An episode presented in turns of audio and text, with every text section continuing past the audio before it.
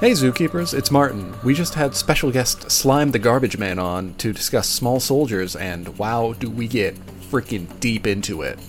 Uh, if you're liking Podzuki, be sure to leave us a review on Apple Podcasts or follow us on Spotify. And uh, if you ever want to get in touch with us, or if you have something you'd like us to say on an episode, we will read literally anything. So feel free to tweet at us at Podzuki on Twitter, or email us at podzukipodcast at gmail. Uh, I gotta be honest, this is one of our longest episodes, so let's just fucking jump in.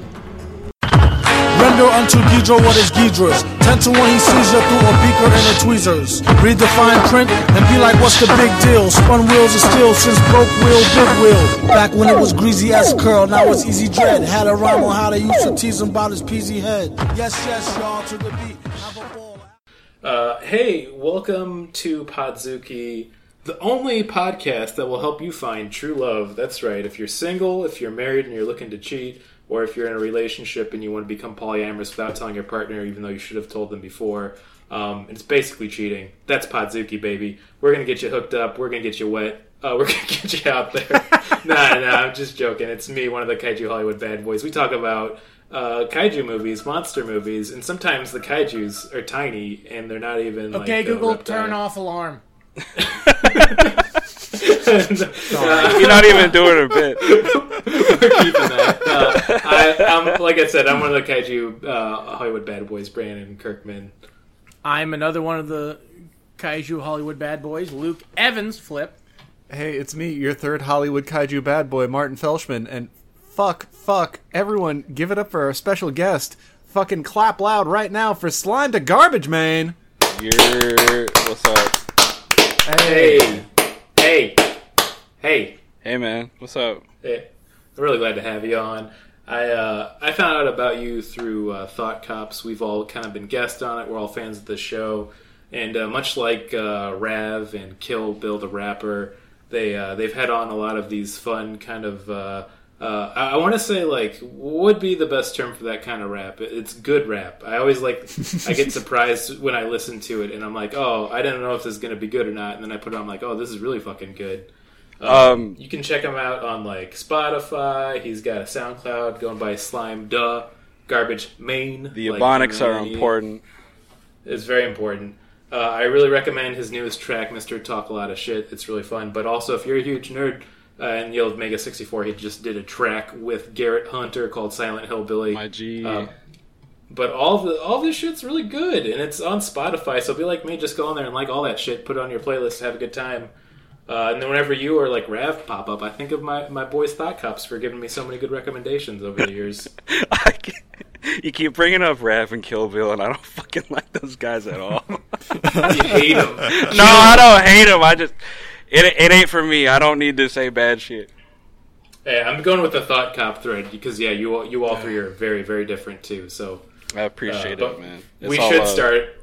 We should start a Okay. turf war though right now. Yeah. Get the, damn ball rolling. oh shit! Wait, wait, wait, wait. No, um, I probably shouldn't say. Anyway, we can cut that out about Kill Bill because I just remember. Did you listen to my record? yeah. Yeah, the last track with the noise thing that's produced by Bill. I forgot about that.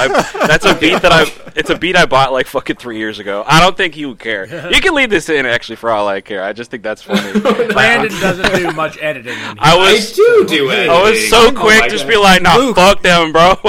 Luke, you're talking a lot of shit for the only host who doesn't do any editing. I said Get his that I ass. want to edit. Mister and you Talk a guys lot don't of let shit me. sitting right here. It's because we don't trust you. No, I'm just- I just think it's because it's good to have two instead of like all of us doing it, but that's a good point. Um, I also do want to stand up for myself because I have to edit out so many terrible things we say on each episode. Oh my god! If if people could hear, we would all be canceled for so many reasons. Nothing mean or malicious. We just say something really stupid. and Yeah, forget. just something extremely racist and arrogant. no, when, Yeah, like, you exactly. no, Oh, We there had was the a, running joke where Brandon would say his social security number over and over again. Right, and that once again is Brandon, Brandon, Brandon. Okay. I have to edit this one. Don't do that. Oh man, those are definitely my first few real digits. So you got a few more of them again if you're looking for them. Also, you have to go through the backlog. I listened to an episode the other day that still had your full social security number in it. Damn, I I gotta don't- comb through. Thank God we have no no listeners. Yeah. Uh, hey, we have we have like uh, almost 400 subscribers. I think last I checked, it's crazy to think that even we have more than 100. So I do think people do subscribe and they just forget about it. But we still love you. You know, it don't matter. Love you so Uh, much. No matter how small you are, you're still a soldier in the Podzuki army. Ooh, we're getting Speaking right- of soldiers, that's perfect, baby. the movie we watched today is Joe Dante's Small Soldiers. And Slime, this was your recommendation, correct? You requested this movie? You're goddamn motherfucking right, I did. Why? That's my big question. Because it fucking rocks. It's the best movie ever. I, are, are you. This dude's about to be such a legitimate hater. answer? He's a, this Right. dude's about to be such a goddamn hater over nothing, man. He's mad about little tiny army men and, and monsters. I have never been this upset by this movie. Really. For Really? real? Damn. We watched The Really? Pest. What are you talking Bro, about? yeah, we you watched guys the have first- watched so much dog shit on here. You're gonna call the Joe Dante spiritual Gremlins three something you're like so flippantly mad at. Uh, the, the Pest wasn't about how you can't beat the military industrial complex. It's not about. Kinda I was- was. It ain't about that, but whatever. Let's keep. Let's keep. That's the totally ball what this rolling. movie was about. bro. Yeah, I do want to mention that the very important thing you touch on right away. This was directed by Joe Dante, famous for directing Inner Space and the two Gremlin films, and uh, yeah, and Piranha, of course. Don't ever forget Piranha. I can never Uh, forget Piranha. Yeah, he. I love him. Let's just say that right now. I think Gremlins Two: The New Batch is one of my favorite movies of all time. Yeah, and I, I want to Hell say yeah, I don't dude. blame Joe Dante. Like, I, it's the it's not the movie's not the problem. The world is the problem. And what movie made me think about the world? You just This is a oh, good approach. oh, okay, okay. That makes me trust your take a little bit more. Because off top, you're like, um, really? You like this film genuinely? there is there is a certain pessimism to this film you can't deny. Even Oh, of course. No, no, no. Okay. When I say like, um, when I say like, oh, it's not about beating the military-industrial complex. It's just about understanding it and you know exemplifying it. Not that like there's doom and gloom in it. I suppose there's some elements of it, but that's not the whole shebang. But yeah. well, I, I, w- I would have liked it more if there had been more doom and gloom because I feel like it's kind of like when we talked about Robot Jocks. There's a serious movie in here. There's a statement to be made. yes, but this is also But- for children. Yeah. So this is a, a fun thing is they told Joe Dante they were gonna have a PG thirteen project so they could be a little bit darker. But then I guess when Hasbro and all the toy kind of uh, stuff got involved with it because they wanted to make it bigger, kind of like of a franchise, they were told to tone it down. So you can like see the weird kind of disconnects in this film because there's Oh, there's yeah. some, Oh, there's yeah. some parts in this where like that that kid getting cut up man, and Oh, then for it sure. goes back to being like a, a silly like we're gonna do all of the ninety references that are popular right now. Yeah, it, it also hurts because I remember when this movie came out. I saw this movie in theaters, and I remember the advertising for the movie. The small soldier, the commando elites. Yeah, they're were promoted as everywhere. the fucking good guys, which is the best part about the marketing. It just ex- it's just ex- tonally like exactly what the movie is about. Yeah, but they're, they're totally the villain. Exactly, Yeah. but that's what I mean. But the way that like Heartland Toys promotes it, like you get you get what I'm saying. Yeah, yeah, totally. Okay, I think we should uh, start at the beginning of the film and start summating. We got we got into pretty good. Joe Dante's the director. You have some big names. You of course got Tommy Lee Jones doing the voice of the titular small soldier uh, Chip Hazard, and then um, some dumb kid who's the kid actor. I, got- I got to bring. Yeah, him up with the again. most '90s haircut. Ever. Oh my god! It's it's it's peak '90s haircut. It's so fucking good. He looks like every middle child from every sitcom in the '90s. Yeah, He looks like one of Malcolm's Perfect. friends. just a perfect part down the center, just like so perfect that it makes you question everything about this world. Like, why does anybody need to keep a part that good? Yeah, it's insane to me. I mean, of course, you got Kirsten Dunst as the kind of love interest uh, slash kind of other character. Uh, Gregory Mm. Smith's the name of the kid. He didn't really do too much after that. I mean, he's he's had big roles. I'm not going to shit on him. He's trying to make money out there. It's, it's yeah. a hard he, world. he, I, I looked up him. Him. He had a glow up. He's like hot now. Yeah, Barbara confirmed. Uh, and then uh, also we got uh, two scientists that are going all about being silly, which is Jay Moore. And I'd say that uh, nowadays They're of not course, you even see- scientists. They're toy makers. I mean, what are toy makers but scientists of fun? I, I would say But that's- toy Truly. scientists. toy scientist. Uh, but you got Jay Moore, who I feel like uh, nowadays you're seeing Jay less. Uh, anyways, then you got.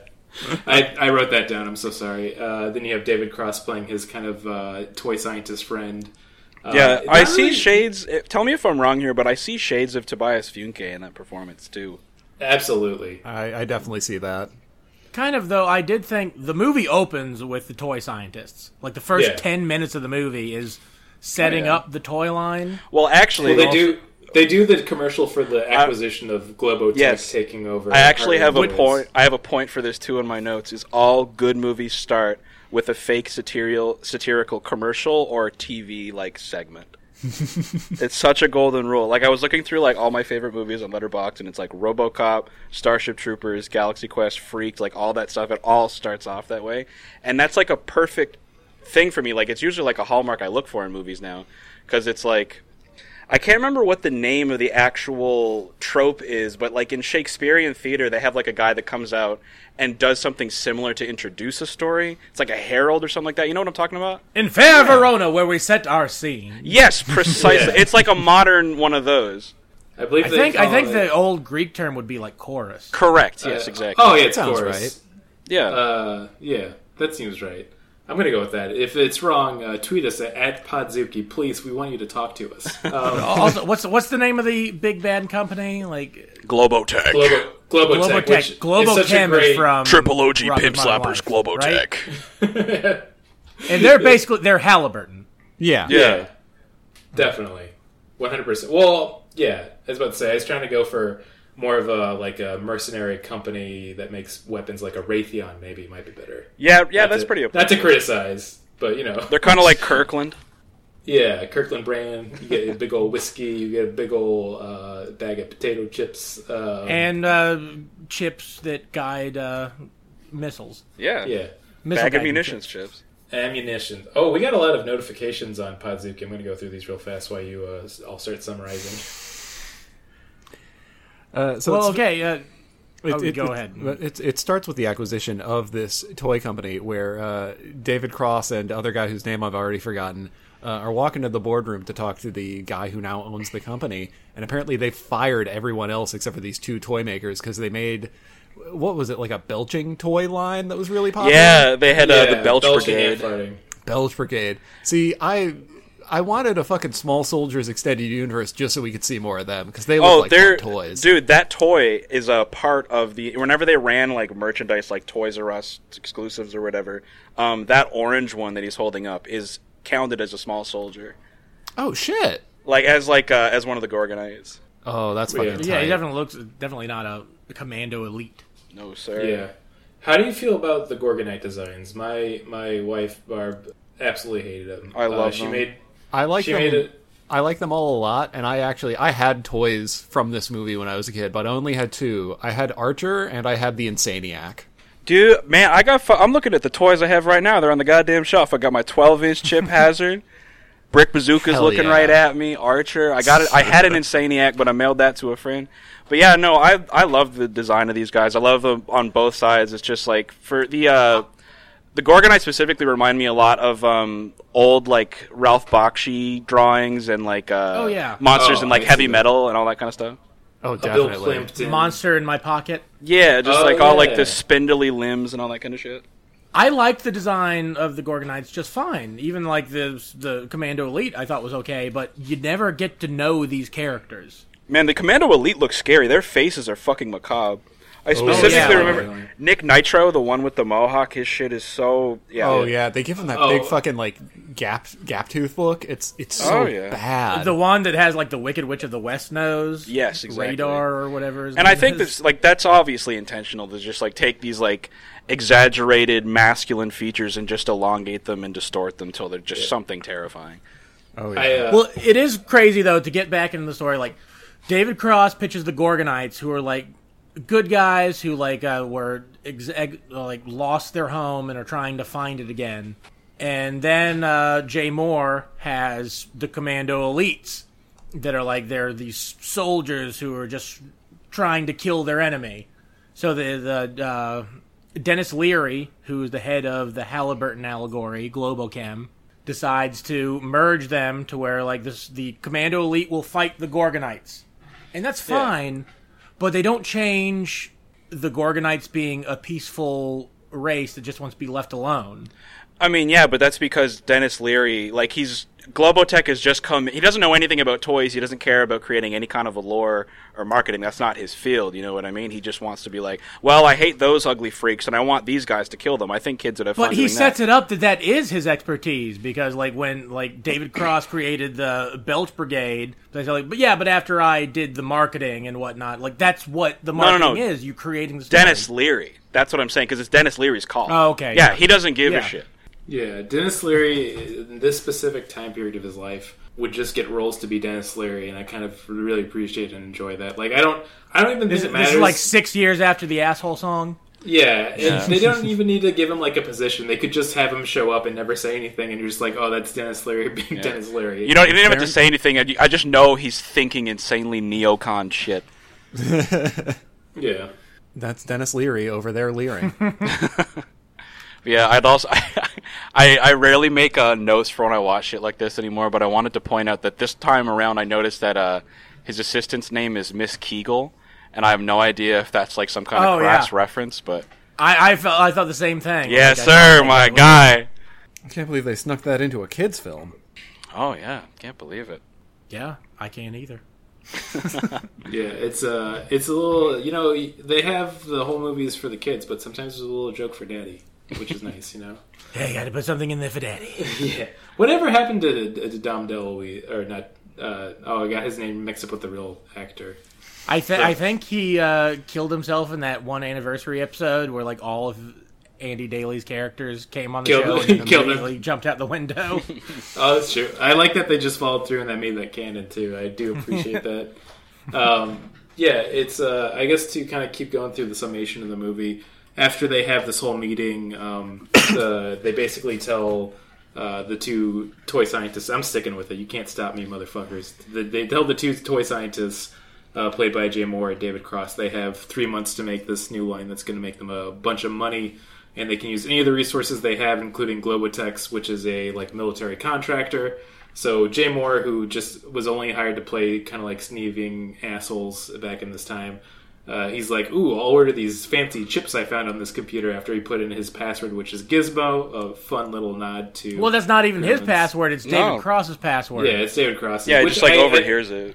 which means he lost his password, and like that one day he was told to keep it. So it just makes his character even a little more like annoying. Well, it, it's it's so, wh- like why? Because like okay, they gave the password to both of them. David Cross looks at his like, oh, mine is Gizmo, and then they immediately take it away because it's supposed to be secret. But Yeah. then shouldn't they delete the password then if they take it away from him? No, that's too Well, much work. You just have because- to shame him. Yeah, well, I mean, the whole point of it, and maybe this is kind of nonsensical, but like, I had the same thought. I was just like, well, why are we even making an example of Jay Moore by like him forgetting his password and like overhearing his and like David Cross's and remembering it? And I was thinking about it, and I was like, well, I suppose the first thing, and I will say throughout the movie, they do this a lot where just like they set up what you need to know about things and like quick little one liners or short interactions. And I think they just want to, you know, display him as um, misorganized or irresponsible and just flippant. Yeah. Because the next thing he does is extremely flippant. Yeah, he buys like a bunch of super advanced chips that have to be crazy expensive, like because they're like military chips. Oh fuck yeah, dude! It's on Dennis Leary's dime. Run that shit up. yeah. Yeah, I, they they established too that he's both the the head of this, the CEO, and he is very very rich. I do like Dennis Leary's thing, like the commercial that uh, Jay Moore plays for the Commando Elite has like the doll punching through the packaging and then like talking and like can they actually do Can that? he really do that? Yeah, It makes you think like you know like they would be toy commercials when you were a kid where They're- like there were all those like translucent cubes that like the vehicles would like drive through Oh yeah. and they always had to include like uh, uh other stuff sold separately. I don't remember what the term was, but they were, like it's like not included. Uh, fucking, Yeah. You don't get the translucent cubes. yeah, yeah. It's uh, it's one of those things where I kind of like that they had that commentary. And he's like, yeah, we'll make it real then because they have the resources. But he had one thing I did really like in the film. It's like it just wanted you to remember like kids love violence, but we call it action. You Call know, it or- action. Kids love I action. fucked it up. Yeah, that's Yeah. the one. But the I should have wrote sentiment, it down. the sentiment of the whole movie gets across perfectly there. Like this is like this is going to be me uh, definitely like showing my colors with how how like how much less critical I've gotten in this movie o- with this movie over the years of just like watching it so many times and being like god damn I love this but like this opening scene like from the time the commercial plays of the acquisition to this point when the opening credit scenes roll where they're getting 3D printed it like perfectly gets across the mission statement of like the whole movie in like what is it 10 minutes less than that Yeah. yeah, and capping it off with that I- line is perfect. And that's fair, but it's also like I don't think this is how the movie should have started. The movie should have started with our Sam Witwicky character. Uh, he Witwicky can. from Toy Story. I, I, I, I gotta go with slime. I like. I really like it when like a commercial or an info thing kicks off a movie. Oh yeah. Uh, It puts you in the world right away. It's it's nice. It's comforting. but I and mean, what maybe you're it's just saying, from, like too many RoboCops, but uh, you know I love it. oh yeah, and like I just what you feel like this. The, the- go ahead. no, Luca. What I was just gonna say is like, well, like what you're looking to get out of Alan Abernathy is like that all gets set up super quick, like right after this. Like he gets like his time, so you get ev- you get all the information you need to know about him, and even the store, like in the same amount of time or less. I, ju- I just feel like the opening bits that, that all that exposition because the toy scientists are really they're just the exposition, and I Yeah. feel that should have come like after the first act. Like uh, like he should have gotten the like uh, Sam Witwicky should have gotten the toys, and then like they start acting weird, and then he calls the company, and then we get these scientists who are like, oh everything's all fucked over here because we were bought by Halliburton. I mean, I can see how that might be a little more like cinematic, but I, th- I would also kind of like I still think it works perfectly fine both ways. and I think it would work fine both ways, but um, I do commend this one specifically because it's like you follow the toys getting to Alan, not quite so much like like at, like I don't know. I, f- I don't really think that there's like too many. Oh, shit, I don't know what I'm getting into here, but I, I just like the flow of it. That like you start with the toys, you start with the origin point, and they get to Alan and to everyone else. I know what you're saying, and I think it's just kind of my the way I think about things. Are like I feel like there were like two different movies were being written because after that opening scene, you don't see the toy scientist again for like 45 minutes. We don't 'em. Yeah. need them. They're incidental. They already put their evil into the world. Exactly, do- they're there for exposition. Yeah, I do like how they show up later though too. That's kind of fun. that is. Yeah, fun. I You mean, can't- yeah, that that's that uh, we're getting ahead of ourselves, but that climax when like the toy scientists meet them, it's very Gremlins. That's what I think the movie was sold as, what the movie should have been when they're fighting all of the commando elites in Yeah, the I house. think I think honestly they should have gone Gremlins and definitely gone like a little more uh, violent even with it of like Oh yeah. they should have they should, they should have had them off a few people in my opinion. You gotta make these toys like really scary, man. Oh yeah. no. I mean, they've they've got a bunch of ancillary characters who didn't need to make it to the end. Oh, dude, yeah, like I the thought for fucking sure- Kirsten Dunst's boyfriend, like absolutely Yeah. useless. That didn't need to be there. Oh yeah, One hundred I percent. I thought he was gonna get it. I thought maybe the the truck driver who seems really immoral with everything he does. I Dick don't think Miller! He Hell for this yeah. kid at all. This is like a fucking. This is also a character actor banger, dude. Dick Miller's in there. Robert Picardo's in there. Yeah. oh yeah. I, lo- I love seeing Rob Picardo, who, like who though both those guys were in. Wait, I know Rob Picardo was Picardo's in Voyager? Gremlins too. Yeah. Oh yeah, Yeah. the doc. Oh, Um, just wanted to say real quick, Luke. As we even as we're talking about this, I can kind of see your point more and more because I was thinking about it. It's like, yeah, I suppose because this is kind of like if Gremlins started with like seeing where the Mogwais came from. yeah, you want to create some suspense. Whereas, like uh, already before we're introduced to our main character, we already know all the information as to why the toys are the way they are. I, I think Yeah. that's a good way to differentiate it between something that would be like have, has more of a mystical aspect to something that is really just the fault of man. Yeah, that's like so like stark and cut ahead. Yeah, yeah. Anyway, so Alan, uh, he's looking after the store, uh, the inner child, uh, while yeah, his father's a- a- away. An antique toy store. is yeah, what it must actually, be, yeah. Even though that's the thing, and there's also a, a very quick one-liner made to get everything you need to know about that too. Um, as he's like, uh, as Dick Miller's pulling up with the Globotech truck, there's uh, an old woman and some kids that are passing by the store, like grandma and her, and her grandkids or whatever. She looks into the toy store window and goes, "Oh, look, isn't this nice?" And the kids are like, "Grandma, nobody cares. Come on." So like right away, it's like, "Yep, you know everything you need to know about this store, their stock, and like the level of interest." I, I did the take only a- issue I have with that is that that we get exposition slight just after that that they are new to this town. Yeah. but he has an antique toy store in the town. Yeah. Talk about Did- it. It's yeah. a small business, Luke. E- Everyone's going to have their artisanal things happening. Oh, yeah. And I mean, it's I not. think, uh, it's also not uncalled for to just like you know move into a rental space from one to the other. People can do that in like a week. I mean, small antiques. That sounds like you're gonna have some small soldiers. Yeah, I guess so, but that, that that shop like looked well put together. It had an installation. yeah, because it's a piece. movie set. Yeah. Yeah, it's true. I, uh, I True. did. I did write in my notes here. I thought that family with the grandmother. I thought that was maybe a Benjamin Button family, where maybe that was a child and that was their like parents. Interesting Mm-hmm. take. Yeah, I like that idea. I um, I mentioned this to Martin earlier today. but We need to get this out there. Uh, they, they they're talking to the kid about why they moved so much, and apparently the kid like used to act out, and I guess got in trouble where he got kicked out of two schools. And at one point, he's joking with the characters like, "Oh, I heard you set a school on fire." He's like, "Yeah, I set a school on fire just to watch it burn." I'm like this motherfucker's the Joker. Damn. like, like it's They really they, they really dropped the ball with that bit though, because he doesn't seem like a troublemaker. You, we never see him like I mean, it does. I mean, the he doesn't go out of underlying his tone It's pretty grim. yeah, he doesn't go out of his way to do anything mischievous, but he certainly does seem to handle himself well when it comes to actually like dealing with the commando elite. And I get the sense, at least I got the sense that um, you know, he knows how to deal with that because he's like dealt with so many like little Bart Simpson esque escapades in the past. That kid. lot of- Well, oh, yeah, it, it's a- it's it's another thing that comes to why like I think this movie should have had more of a commentary on like the military and industrial complex because he has like what's it say under his computer? He's got something like uh, question everything or something. Yeah, and they like make passive mention to the X Files, which is like just so needless and just like the fa- like Yeah. it's just you mentioning it, you're just name dropping it because that- it's like that's yeah, just I supposed to think make him a because it should have relatable- been like he got in trouble because he won't follow dumbass rules because he thinks for himself. Hey, that's- Alan that's keeps not the talking only about thing. QAnon in class. I mean, do you do you He- remember the other thing that like fucking Kirsten Dunst brought up to him? Like he did call in a bomb threat at Zeppelin? one of his schools. It was the '90s. That was chill. Exactly. was- this was that was fun to do. That was a good bit, then. Like It's pre 9 11. It's pre, it's pre Columbine. It's pre. all Yeah, this shit. exactly. That was like a funny, like little. That was like the equivalent to like a cherry bomb in a mailbox. Yeah, it was nothing. You, like you could bomb your school all the time you wanted. Maybe shoot one or two kids, but don't get too carried away. You'd be fine. Exactly. You know, Like- err on the safe side. It's only a mass shooting if three or more people die. Yeah, that's a problem. People got too greedy. Yeah. So I uh, wonder if we're gonna uh, cut this one out or not.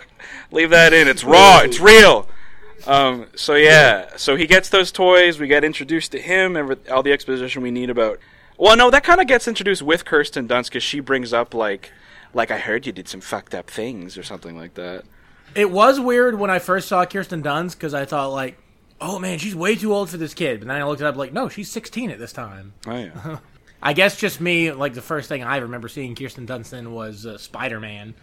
So I just thought of her as older. She she carries herself older, which I guess Yeah. is part of the character. You got to remember, like Yeah. pre two thousand, most people knew her as like the little girl from Interview with the Vampire, Or uh, what was the other one that she was into? Uh, that cheerleader Tower of movie. Tower of Terror Ju- with uh, Steve Gutenberg. Jumanji. Oh yeah, shit, she was in that.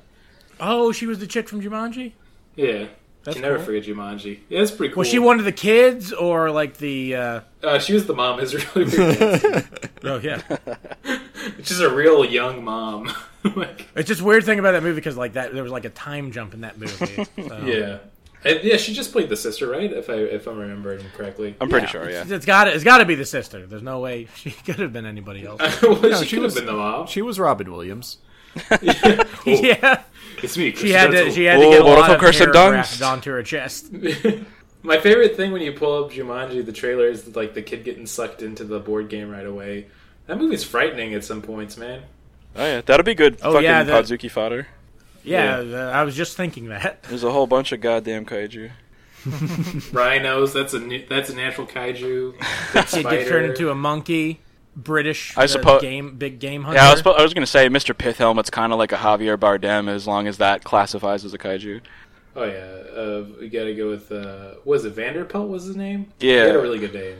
He's even played by like, like Tim Roth or something. Like, Shit, some, for like, real? awesome That's actor. crazy. I don't think it's Tim Roth. no. It's some like dude who looks like Tim Oh, Roth. Jonathan Hyde. He played Van Pelt. What Yeah. Oh, a good name. He just sticks out in my head so much because they like uh, they like keyframed him into uh, an episode of Nirvana the band if you've seen that, but that's a whole other conversation.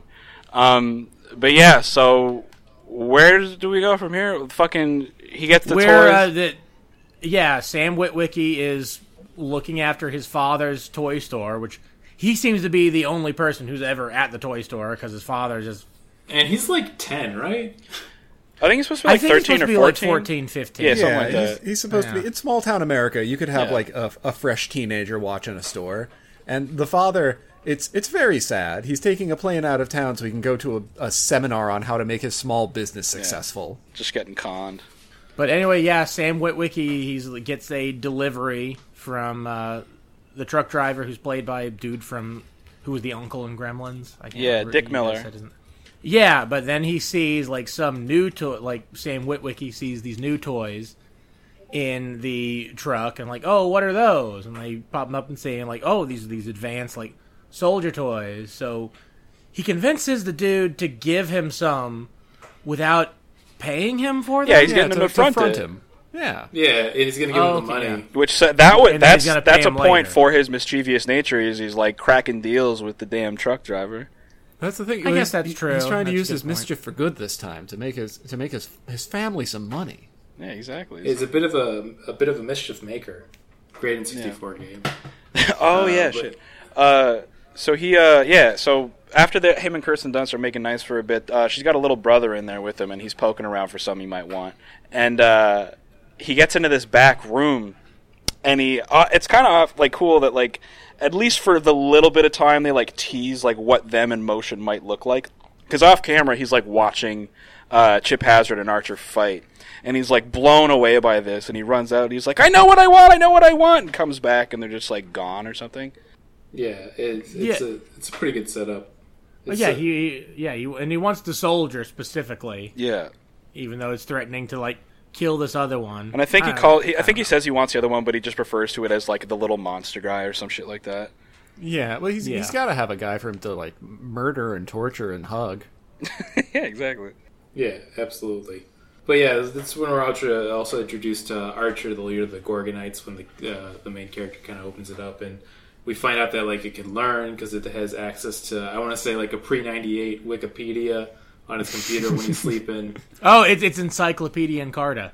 Oh yeah, man, Because You know- he even says keeper of Encarta. that, that made me laugh because like like the internet was a thing at this point, but like it was still like slow and you had to like log on to the internet. You weren't just always connected. So yeah, of course Encyclopedia Encarta. Oh yeah, no, you, know- need, We all had that disc. I Yeah. think it came with Windows 95. you need that disc if you want to learn Yeah. about nuclear explosions and All other four things. of the people here certainly have that.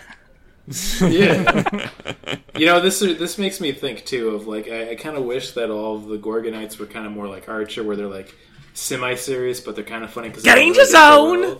Yeah, Yeah. but but all the other Gorgonites they're too wacky. I feel like they they should have had one or two wacky, Oh, but all the They other don't ones- seem to be the same species. No, no, none of them Especially are. especially the freak one. They're the misfits. Yeah, that's true. They are the misfits. They're the misfits. but the little way guys. that David Cross designed them, they were all the same species. Luke, when you say the freak one, which one do you mean? yeah. The, the one that would like fly in a tornado. Oh, it's Insaniac. Oh, Yeah, it's you- Aniak. Yeah, The guy that's supposed yeah, to be like a late Why are 90s you asking stand-up? me which freak one? the fuck? Because they're all There was freaks. a- There's one of them's literally named Frankenstein. Yeah, one of, Oh, one fair of them's, enough, a, one of fair them's a, enough. a half monster, half radio. The other one's a fucking living slingshot whose best friend is a tiny little It- ball man. Is Frankenstein the one voiced by Michael McKean? Uh, yes, that's one of the two voiced by Michael McKean, I believe.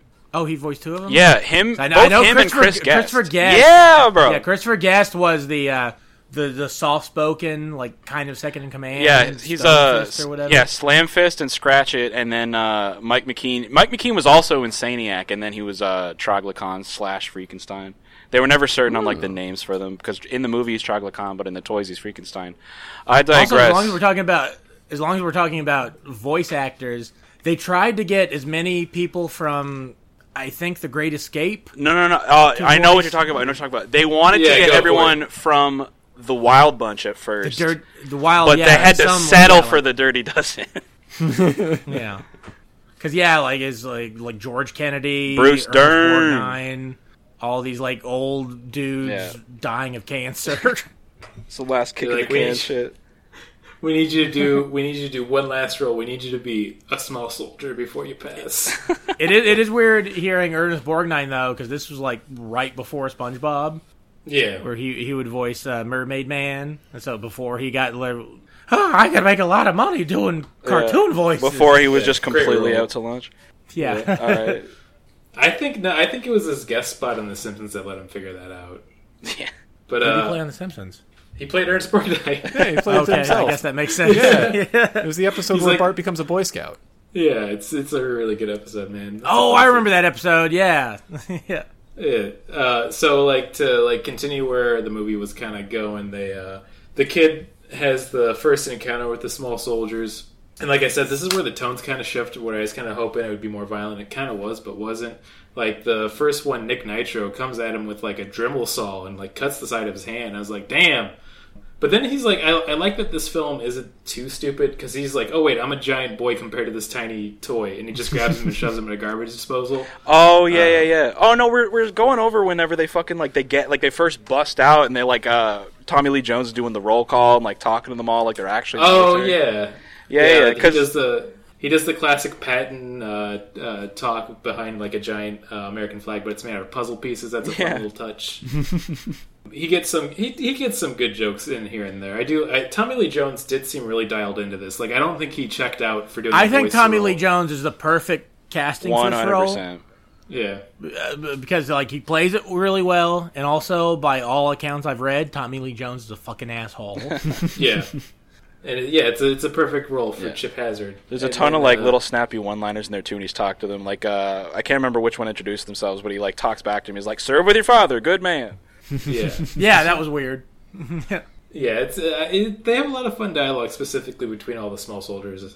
Especially, you know, I think the Link Static guy had the creepiest face. I don't like how he's smirking all the time. Yeah, it's Oh, yeah, got like he's the one, one of with the those. witch face. Yeah, I was just gonna say witch face, the cartoon witch face. yeah, classic, classic witch face. Uh, but like they they have this whole scene where they do that introduction.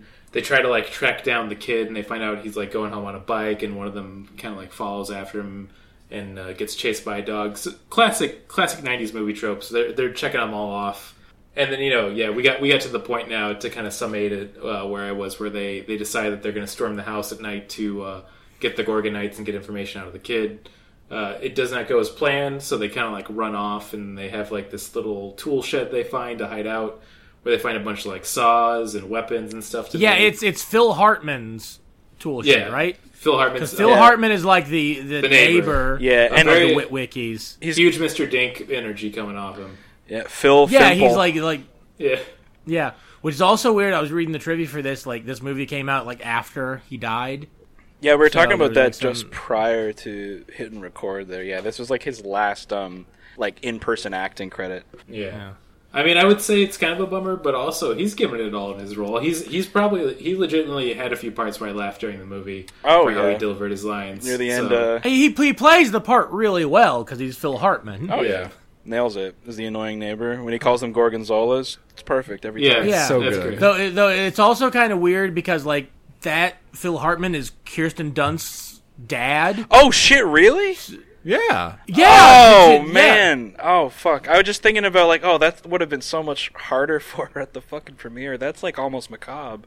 Shit. Anyway, Damn. yeah. She's not literally his father. He's not oh, okay. No, no, no. Harmon. Okay, I thought you were saying in I'm real talking about in life. the movie. No, no, no, no, no, no. Oh, I thought you were saying in real life. I knew it was like Yeah. the characters. Yeah. I, I took it as Slam was like uh, Slam was really invested like that. Kirsten Dunst. Yeah, like bond they, with they were Phil they were Hartman. super method. Yeah, no, that totally caught me off guard. Well, I mean, because I only found out the other day that Maya Hawk was a uh, fucking Uma Thurman's kid. I don't know. I was just ready to believe anything. yeah, celebrities like I Oh, think shit, it I didn't has know something that. to do with like Yeah, I think it has dude. something to do with like the Actors Guild, Yeah. where like why like Nick Cage can't go by Nick Coppola because like different you can't have the same name as someone else in the Actors Guild. Yeah. Some Kind of of like them- the League of Superheroes, where you can't ha- you they can't have two members with the same powers.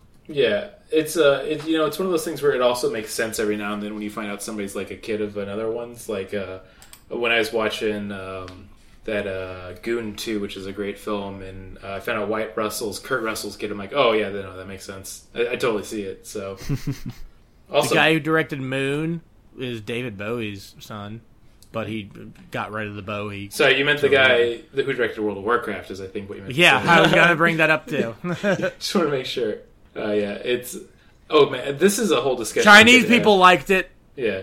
Uh, I was about to say that I enjoyed the movie World of Warcraft, and I will always stand up for it.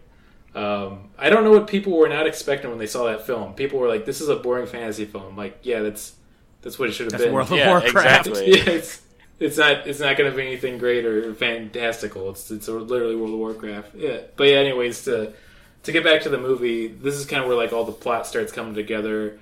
The soldiers are pretty pissed that he killed Nick Nitro, and now they're like, okay, anybody defending these Gorgonites, we're gonna fucking murk, dude. Um, so It's also Sam Witwicky get, calls in a complaint to the company. yeah, that Yeah, was and a that's really- yeah, yeah, yeah. Sherry That's how they O'Terry, get I dragged- think? dragged back in.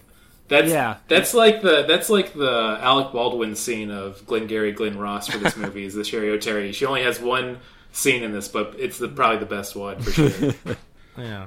but yeah, he gets really annoyed trying to talk to her and tell her the problem. She's being super corporate, so I do love then he's like, Can I talk talk to- to a robot? Yeah, yeah, that shit bangs.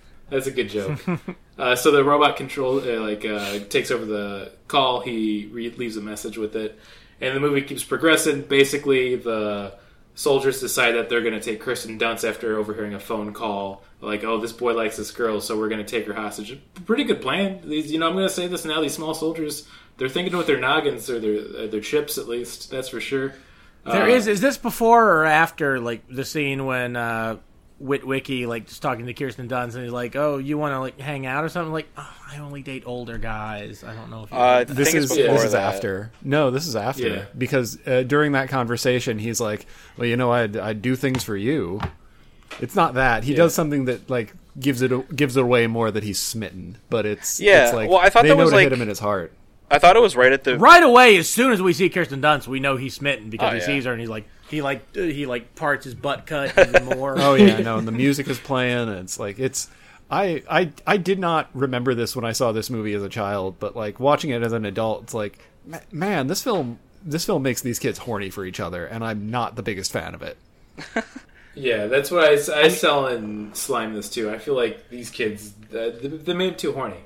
man. I don't. I disagree. I don't know. As far as I'm concerned, that's like that's just shit that they would say to each other anyway. It didn't scan as like overtly horny. It certainly is trying to be like va va voom because they're kids Right. saying it to each other. There there are points In a lot of ways, it's a there there are points there are points later where there is other stuff happening and they're still being very flirtatious with each other and it doesn't feel genuine at that point.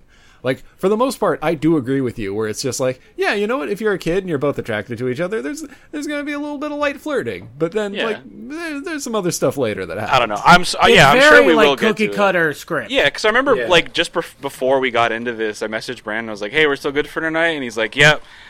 I got some things to say about it. Oh, the birds and the bees talk. I was like, "What the fuck are you talking about?" Yeah, we gotta have it. These kids, because you're like, I don't know if these kids are that horny. I'm like, nah, they we gotta we gotta talk about It's, it. Well, it's we'll not get like there. it's Disney. It's not like the Disney Channel original series where like nine year olds are looking to fuck. Yeah. It's not that bad, but it is. And also, I think it would have been more interesting. And like again, this I think this is like they just used like script conventions of the '90s to make the story. But I think it would have been more interesting if Kirsten Dunst had been into the kid rather than him being into her. Because like she's fascinated by him because she likes bad boys because she's dating that dude who rides a motorcycle. Who is his? That's his only character trait is that he's probably like a year older and drives a fucking bike. And yeah, he never really like he's useless, but he never really sees other than when he he wants to I smash. swear to Christ, which, he's like, got who the one fuck line doesn't? too, and it's just him asking if he like the if Alan Abernathy burned down the school. Useless. anyway, so He also he also asks to come in, and then he's outside her house later, trying to f- find an excuse to come inside. yeah, and his excuse is just to get in and get fucking burned by mutant Barbies. Uh, Yeah. yeah. So Hey, hey, they are legally distinct. I think they're Wendy dolls. excuse me, they're Gwendy Wendy. dolls. one of them was a Jackie actually. Wendy. Jackie Onassis Gwendy. doll. Sorry, Who I'm both? sorry. All those dolls are voiced by uh, Sarah Michelle Gellar and Christina Ricci. Um, Christina Ricci, yeah. another person whose feet I need to look. at. Yeah, Wiki Please Feet isolate- wasn't on the damn Martin, recording. isolate that. Christina Ricci, Yeah. another person whose feet I need to look. at. yeah. oh yeah, we, we we weren't recording that part. Uh, I found out about Feet Wiki, That's- Wiki Feet. Sam, Sam, if you- Sam Feet Wiki. Uh, yeah. I'm not gonna look for his feet. Um, so yeah, from the phone call that Alan makes to Heartland Toys slash Globotech, uh, David Cross and Jay Moore, they're in the middle of a meeting where they're going to launch uh, the Small Soldiers, and uh, he's talking about like, oh, you're not going to be able to put on your goddamn underwear without seeing the Commando elites go into war with the Gorgonites. Uh, David Cross gets the phone call and he's calling them aside, and they have their uh, their moment where they realize this shit has probably an inch from hitting the fan. Yeah. Which uh, that's one thing I did kind of like about like the writing, where like you find out they do recall all the toys, yeah, it's total recall. just the ones that were all like that. Yo, yeah, that's like uh, dude was going to take the recalls, but then Chip Hazard like hijacks the shipment, so he has more soldiers. Yeah, I loved that also. yeah, it's yeah. I, don't- I don't, I don't, I don't know why I like about it. It just seems like Well, I kind of have a point. Real? I have a point to that as to why that kind of works so well for me, and it plays more into like the military-industrial complex element of it all, which is that like you know we've just spent the whole movie up until that point dealing with these specific characters. And for all intents and purposes, these are the only ones of these characters as far as the audience is concerned, because it's the only one we've seen. We've spent so much time with them, but as soon as they're disposed of. Chip Hazard is quick to go get more of them because they are so disposable. You know what I mean? Like he could just get an, a new army Yeah. right away, and it means nothing to him as long as he gets his goal achieved. It fucking bummed me out. Yeah. Like the plastic wasn't even cold. Exactly. yeah, A lot of it was very hot. Actually, it was singed. yeah. It, it had some uh, tenacity to him, which I like. Like, Though, Yeah, he's- though he's he driven. does, we've kind of mentioned it before the uh, the Barbie scene, which is like I remember watching like reviews of this, like the Nostalgia Critic did a review of this movie years. Oh, I'm ago. sure he had such a and that's the couth scene. and, like intelligent take on it. oh yeah, well uh, that, that, that- that's my point. Like this, the the Barbie doll scene was the scene that he focused on more, which I think there's far more interesting things to focus on. It is a weird scene because for a, it starts off they see all the Barbie dolls, the the commando elites, and they're like super horny for them. Yeah, These toys that, you get want to horny? talk about horny? Holy shit! That's a note that I They don't even have penises, Bro, Link you don't Static know asked that. for Link Static asked for a three day R and R. when he said that to have such uh, virility inside of this little toy man. They Oh, should have yeah. showed at least one of them. They should at least showed one of these toys fucking him. You know, I'm just saying. Hell yeah, dude! I'm for But it. it, it also shows they have some sort of like self Oh, yeah. awareness. Well, they think what that they're makes dudes. Them what they are. They think they're dudes. They think they're real guys. But they, they know that they're machines because uh, Chip Hazard takes the dead Commando Elite's head to get the ch- to to Oh, yeah. salvage the chip. I don't mean like think they're dudes in the way that like Buzz Lightyear thought he was a dude, but I mean like they they have sentience and they have like a relative awareness of their mission, also in line with like their you know own consciousness. You know what I mean? Like as far as they're concerned, like having a chip in you is normal. It's toxic mas- masculinity, the toy. Yeah, maybe this is this movie's also a good commentary on uh, you know masculinity and gender roles. I think you know if you really get into it. I think we all need to remove our munitions chips once in a while, fellas. Yeah, yeah. If I could get a three day R and R, if you know what I'm talking about, I want to fuck some little dolls. You know, maybe that's just a metaphor for coming. Because like we all got to take the chips out sometimes, so we just get all the murder out. Yeah, and he uses that chips and he puts it in the the bitch dolls. Exactly. Well, they, they, they use like they attach the chip to one of those like '90s like electricity things. Yeah, You know, what are that, what something are you that things buy they the used for Spencer's electricity gifts. at the, the damn 90s? it's well, Yeah. it's it's one of those things you have on like every mad scientist prop set. I'm sure. Yeah, that yeah, yeah, frickin' Bill Nye had one. Like as, you like, remember part those of the prop department. Like you remember those orbs? Yeah, where you a like big put your glass fingers orb. on it at like the kids' museum and it's like, wow, Yeah, my plasma hair's ball. standing. Yeah, they didn't have a. it's one of those sort of. no, things. they didn't have Yeah. a plasma ball. This was like a, a thin sheet of rice paper that just had electricity like looking. Yeah, on but it. it, it was like it was the same sort of decor, I guess. Yeah, it's like mad scientist chic. But yeah, he uses that to get like to make all the uh the, the golem Gwendy dolls like go do his business. oh yeah, they they they make uh, they make Kirsten Dunst's room look like a PG-13 version of Beekman's World. Yeah. yeah. That's a good way of putting it. And then like when they uh, when the Nice pull. when the Thank shitty boyfriend comes in and like they're taking Kirsten Dunst hostage. Uh, they have a bunch of like one-liners they get in that are all very pretty heavy sexual innuendos. To Did I overpluck Yeah, my they're horny eyebrows? too. Yeah, it's good. Girls can get horny. Yeah, you know what? I'm glad this movie's got a positive message about it. You know, it's not just boys. That is pretty progressive for the '90s. I'm, you know what? I'm sad nobody fucked one of these tiny little dolls now. I really wish I got to see that. Yeah, I'm really pissed. I'm pissed. You know what? I'm gonna write Joe Dante a letter right now. Why didn't you make them toys fuck on the screen? yeah, dark and gritty reboot. And when I say that, I just want to see the dolls. But yeah, motorcycle boyfriend is not able to save her Yeah. because he gets set on fire Yeah. and has to take Yeah. his pants off because they're on fire. He They rolls should've- down the They should have stairs. murked him. They They should. should have. That would have been awesome. Actually, like if as long as we're talking about like what it really could have been at, been like as a PG thirteen movie, would have been awesome to actually see like a toy murder somebody. Yeah. I thought it was a PG thirteen movie. Well, uh, but yeah, but I mean like take it take advantage of it. You know what I mean?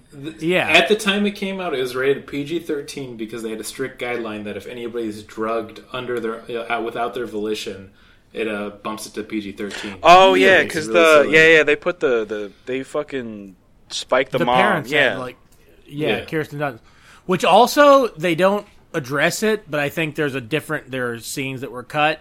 The mom is an alcoholic yeah. because there's, there's clearly like she's like kind of like out of it, yeah, she's like despondent, just just kinda- like nursing the tonic.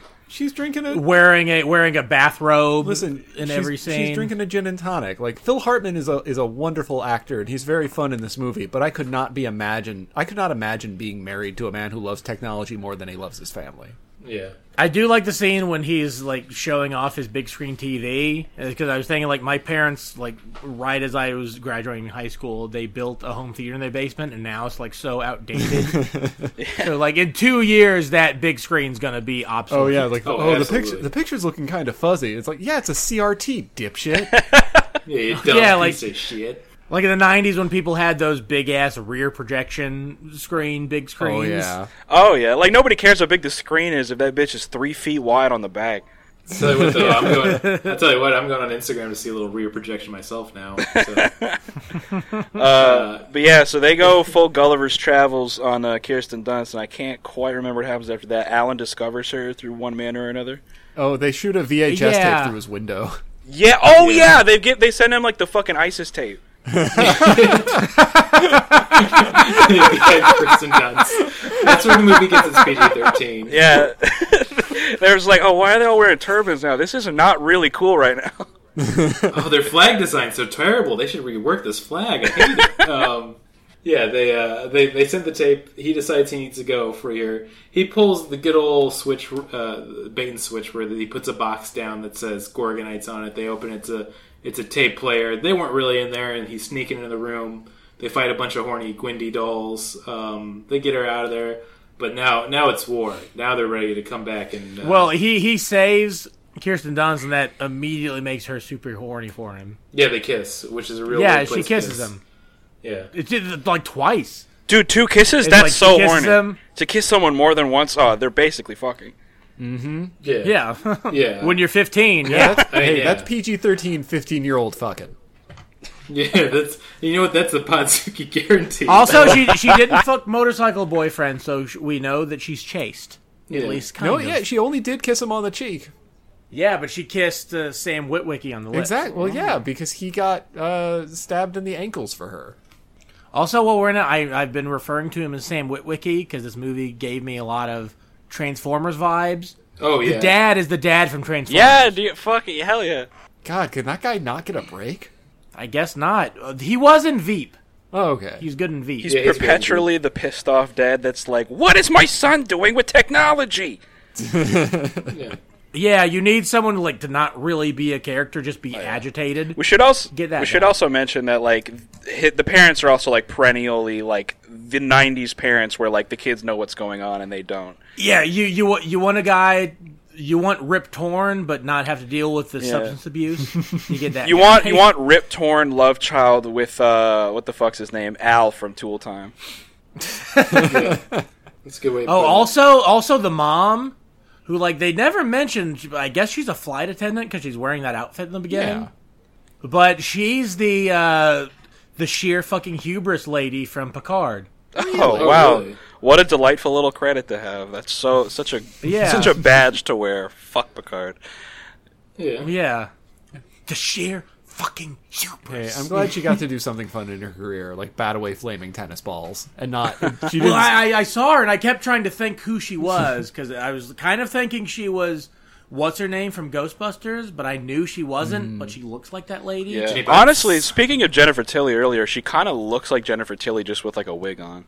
Kind of. Her boobs aren't as big, but Yeah. Uh, what the fuck happens next? um, where were the Gorgonites in all this mess? I don't even remember. Being they're kind of just hanging out. They're hiding. hiding. That's It's their what they whole do thing. best. Alan, we are programmed to be pussy. hiding and watching uh, television. Oh yeah, yeah, yeah. Because they uh they go by uh yeah. They, they, I don't know. Th- this thing is full of one-liners just for very scene-specific things, and I could it, I don't know. I get the read that it was probably a lot of fun to write because they click they clip through and like uh, Oculon and Slamfist are watching something and it's like uh some like old '50s B movie with a one-eyed monster and he's like friend of yours. Well, they were watching something, then they switched to the walk, the Walking Eye. yeah, yeah, yeah. They're watching wrestling. It's like it's so real. Yeah, it's pretty. You know what? There'd have been a fun movie just having them watch TV. I would have been fine with that too. Oh, if this had like a Beavis and Butthead style spin off, like I'd watch the shit out of that. Oh yeah, one hundred percent. How good is the Beavis and Butthead movie? now? It's Uh, it's still really Dude, good. dude, that movie Yeah. rocks Yeah, too. I love that Mike movie. Judge fucking knocks it into the park. That bitch timeless. Yeah, he's really good, man.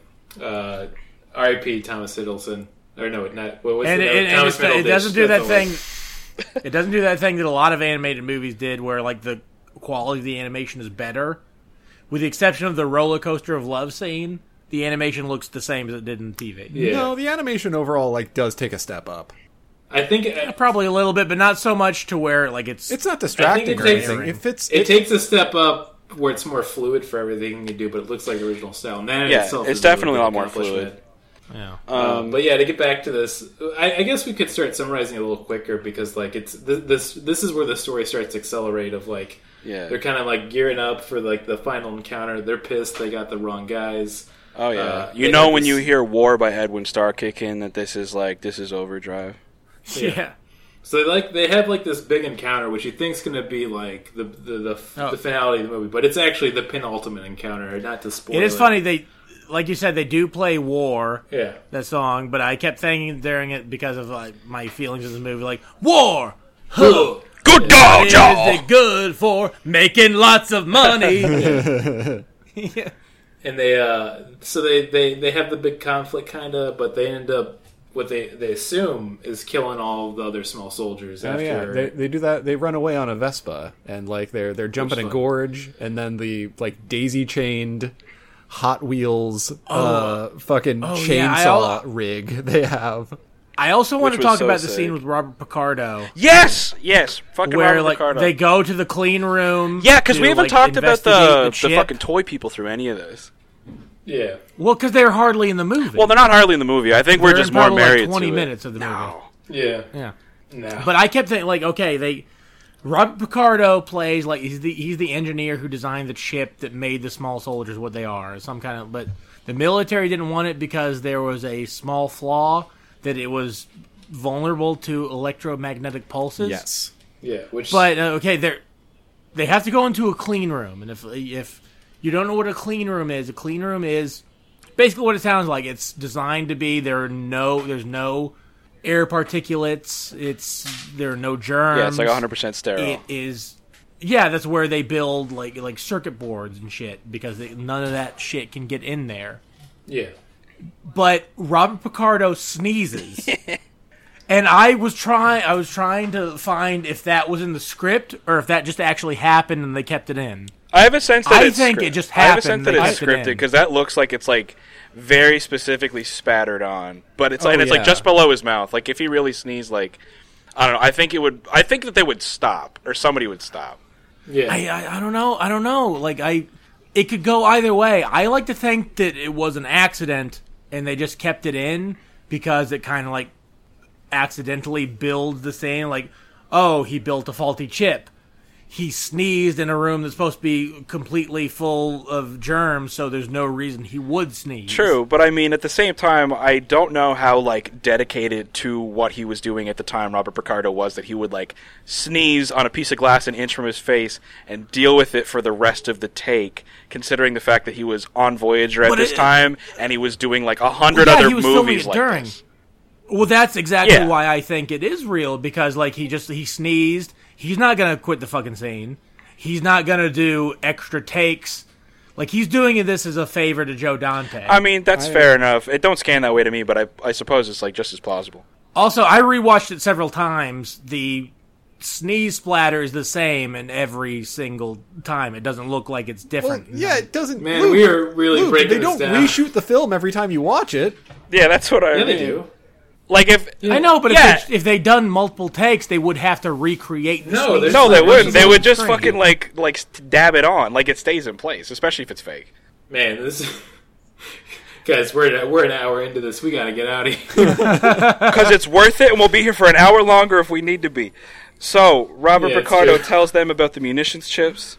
They're like, "Oh my god, this is fucked. We got to get down to buttfuck Ohio, wherever they are." Yeah. it says like it's not artificial intelligence; it's actual intelligence. I'm like, yeah. And also, it, it, it gives them the information to, as to how to destroy the small soldier. Yes. yeah. Which, An E EMP. so then this is where we see this is where we see the scientists for the last time for a little bit until I- I'd say a little later in the movie. Uh, but yeah, they, they, they think they're victorious after we cut back to them defeating that, that whole weird chainsaw rigged uh, scooter. But you know, Chip Hazard floats away down a river, and that's the the very Oh, I, I do I do want to mention that scene because they drive away on a scooter driven by Kirsten Dunst. yeah But then when they're driving back, Sam Witwicky is the one driving. Yeah, he he asks if he can drive back after they like jump the gorge because he's like, I was scared when you drove. Yeah, her hands got tired. Yeah. They needed to swap seas.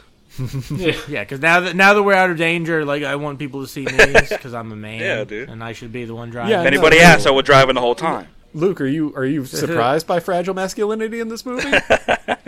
No, I'm not. I'm just saying it's not good. oh, I agree with that. I'm saying it's, yeah it's a bad it's thing. great. uh, uh, don't isolate that, please. Fragile masculinity. Bad thing. great. Better than bad. It's good. It's a- okay. Yeah, we don't need to hold the whole thing. Um, so they like they they think they're victorious, and they kind of like have this whole confrontation with the neighbors about what happened and all the damage that's kind of gone down. And uh, the father and daughter, or the father and uh, mom, see his side of it finally because he's got like corn cobs in him and he's bleeding. And they they they have a meeting with yeah, the, the, corn cob holders. yeah. They have the they have the meeting with the Gorgonites finally, so everybody's kind of on board. Like, okay, we're gonna, we're going to accept this reality now at this point. But that's when the scientists finally show up, and they're like, "Hey, we just wanted to check in real quick with you. Were you tried to kill by a bunch of robots?" And they're like, "Yeah, we were. It sucks." And then uh, at this point, they think they're in the clear because they, they thought they thought they'd killed all the small soldiers. But well, like saying earlier, Chip Hazard ran off to get a shipment and steal it. Now there's a whole f- uh, freaking army of these freaks outside. It's no good. It's bad. This is the peak of the movie, I think. This is what the movie should have been more of. Yeah. Hey guys, just give me one second here, if we can just. A Wendy's app sounds nice. more dystopian than Small Soldiers. Yeah, I gotta agree with them. I mean, they they go hand in hand. I bet Halliburton owns fucking Wendy's now. I wouldn't put it past. I it. hope. Um, do we makes want to do sense. another clap sync, or do we want to just keep going? No, let's just Yeah, keep we- going. Uh, right. After I Did say you this, keep recording? we'll just cut it's all like that. Yeah, it's yeah. like You didn't. it's like Wendy's Yeah. declared war on my colon. Nice. We get. Let's Small start from there. colon. Let's start from Wendy's declared war on my colon. yeah. I feel like there's a bunch of small I soldiers thought- in my goddamn lower intestine right now.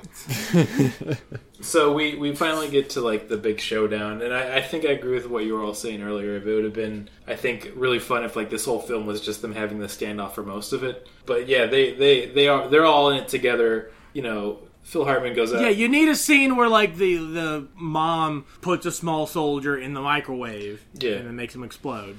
yeah, and then uh, Phil. That's the meat and the potatoes of the movie. I Oh yeah, No, but I, mean think we did. Phil Get, Hartman going out with the the white flag to surrender and Yeah. then call them the Gorgonzolas. That's, that's pretty good too. oh yeah, and just like in this, like irre- like unre- unre- unrecreatable Phil Hartman tone where he says it just so dryly. Yeah, fucking perfect. yeah, it's great. Because again, yeah, like you believe it from him. Oh, yeah. You don't think it's someone like making a joke. He's just literally just saying that. And they uh, they fire a flamethrower at him because they say that they're all Gorgonites in their eyes, and everybody else is just a toy. Uh, pretty good line. They uh, and then they, they go to they go to fucking war, dudes. They fucking Oh they're- yeah, they're they coming bring the at him damn with, hammer like- down. They're destroying that fucking house. They're shooting, like I said, they're shooting corn cobs at people. They have a nail gun. My favorite line of the film is they're shooting the nail gun at the kid, and they say, "What? I thought you kids like nine inch nails." yeah, that's a that good was fucking fucking line. yeah. It like it was very very funny. I mean, it w- inevitably will date it. it. It definitely already has dated it. But uh, yeah, and then Yeah, I there's still like like, some nine inch nails. I never have. Yeah. Uh, but there's a scene where uh, God damn, I, yeah, I like that last album they did. um, Link Static like wraps around a corner like behind a fence, and I think he corners Phil Hartman or s- one of them. He's got some one liner, but yeah. and like it's all looking pretty grim where they're all about to like get fucking killed their plan is to turn on all the electronics and cause an emp surge Uh, they're all working on it together and then like the, the kid gets up on the like a freaking uh, electricity pole at one point and is having a big old show off with chip hazard archer Yeah. shows up to finally give him some support Yeah, because that, that's when the the Gorgonites finally decide to join the fight, yeah which is is ki- is their arc, I guess. Yeah. But they don't really develop that. That was like, oh, we're timid and we hide. They ki they mention it, but they don't really. Build Well, I it. mean, kinda their arc is sweet, more you know so. It's more so lean. It's like their entire arc is predicated on the fact that like they're searching for Gorgon, right? And that's introduced like the first thing we image we see of it is like this big painted vista, like this. uh this, this like this outlook of uh, of like a lake and a river and stuff in one of David's Cross's concept drawings, and um, when Archer's on the computer, he's clicking through and he sees it. He's like, "Oh, Gorgon really exists." Like as far as I'm like concerned, and now that I'm alive and sentient, I can actually go find Gorgon. And uh, yeah, I they have like they have like pa- I don't mean to like take up too much, but they uh they have like passive conversations about it too. Well, not passive. They have like a lot of conversations about it too, leading up to it, like between the Gorgonites and Alan, where through his you know teenage lens, he tries to grasp what they're looking for, which is just like purpose, meaning to life, like assigning their own meaning to life outside. Because they have that whole conversation that's like, what's outside of the window? Well, what's past that? What's past that? What's past that? Until he doesn't know. Yeah, that's that's one of the things that stuck with me from seeing it as a Yeah. child was that like oh the idea of the air like oh you can't see it like just because you can't see it doesn't mean it isn't there. Yeah, And big that's, time. that's how i started that's something believing that I God. remember. Like I remember that line like one uh, whole cloth. And I think As a them child. starting to fight back goes hand in hand with that because it's like these they spend the entire movie hiding and cowering, and that's what's keeping them from you know the adventure aspect of taking the risk to go out and find it. So I think fighting in a moment where they want to protect the people that are around them because they obviously care about Alan, that gives them you know the gall that they need after the fight's over to you know go pursue Gorgon, you know because they've already risked their lives and they've come out in the green. So it's like all right, well now we've earned our stripes. Let's go go do what we're supposed to do. yeah, totally. I'm like they're gonna find a place to live. Yeah. yeah Like I, I, I, I, I don't hate the Gorgonizing. Like uh, like I've said, like as much as this movie upset me, it's not the movie, it's the world. So, if, in, in that sense, Like the the, real movie world. effectively did a good job to make you have a grimmer outlook of the world, or at least remind you of it. I, but I don't think that's what the movie was trying. Oh, to I do. certainly think that's what I was trying because to do. because because Dennis Leary doesn't get any comeuppance at the end. He gets Exactly, because in the real world, they don't get a comeuppance. They do just hand out checks to people, and they're fine. Well, that's my point. Exactly, that's Uh, what makes okay, it I know good. they don't. it hits you I know they don't get the comeuppance, but they they should. exactly, Luke, but Luke. real world's not a Chaney movie. Should have should be This Real is dead. a world's not a DreamWorks movie. This is a realistic world. This isn't a Disney film. I think you can kind of see that. DreamWorks for a certain amount of time was just in a lot of ways just aping off of Disney shit, and this is very much I think their answer to Toy Story in a lot of ways. Oh, bro, it fucking blows Toy Story out of the water as far as I'm concerned. Like in terms of concept, not story, obviously, not story. I love Toy Story; it's one of my favorite movies. But in terms of concept, fuck all of it. I have a note in here, and I don't know what kind of stupor I was in when I wrote this, but I wrote, uh, "All sentient doll media has been building towards and peaked with this." damn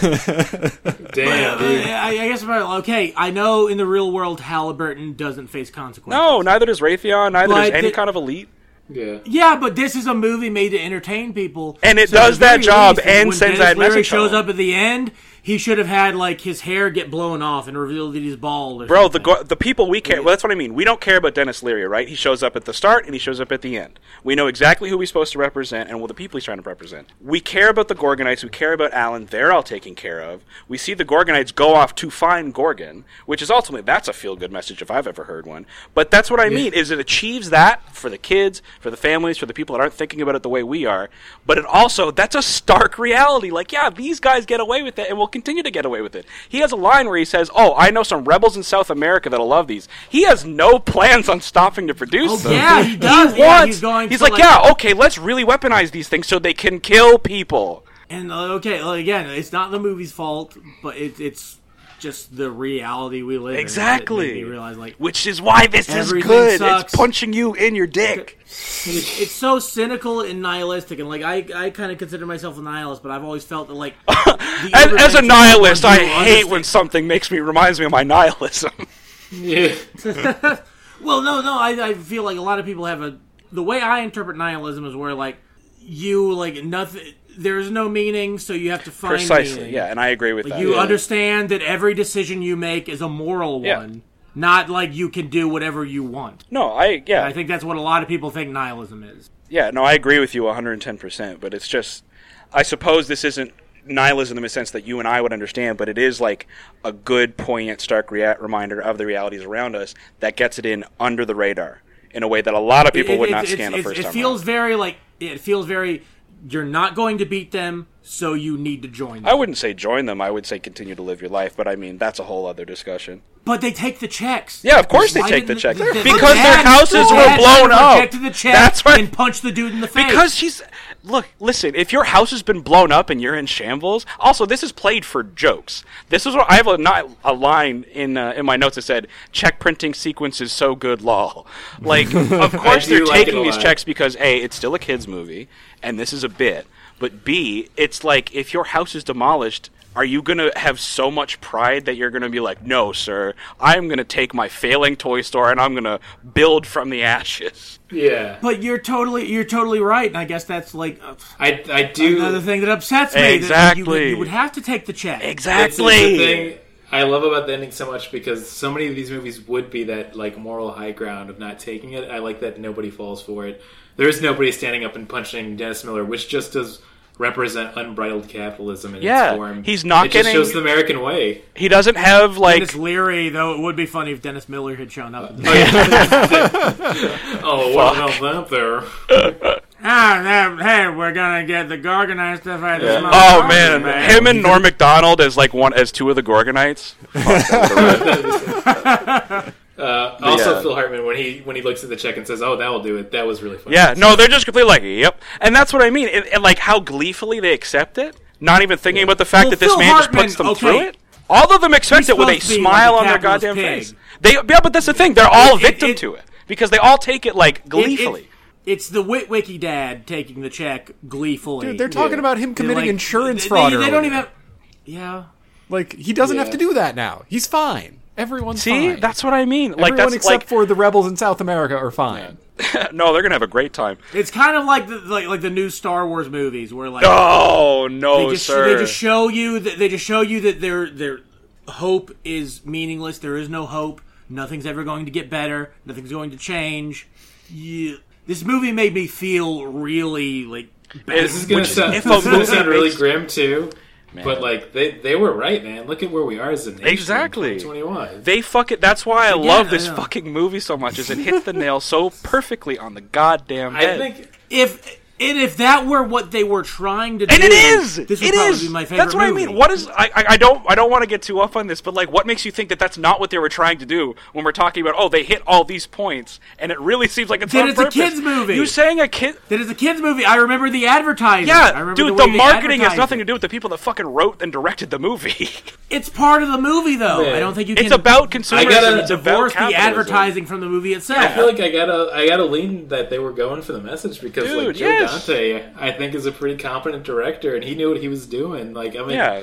I'll, I will. I, I think, Just because a would- movie is I a think kids the parts movie, of the movie I liked. I think the parts of the movie that I liked were Joe Dante, but then I think the parts that make me hate everything and everyone were DreamWorks. Oh, anyway, I digress. We we can agree I to think- disagree. I think no. I think Fair even enough. I better. will. We gotta we gotta get into the reviews. I feel like we gotta go to the review section Yeah. after all this. We've we've hit all the notes. We've had the discussions. This is I think this is gonna be really interesting to see how it plays out. I'm gonna give this. Uh, I'm gonna go with the one out of uh, ten. Uh, uh, doll, Gwendy dolls turned into uh, sex commandos. Um, I'm gonna say I'm gonna give this film a seven out of Gwendy dolls turned into sex commandos. You're goddamn Uh, right, because- you are.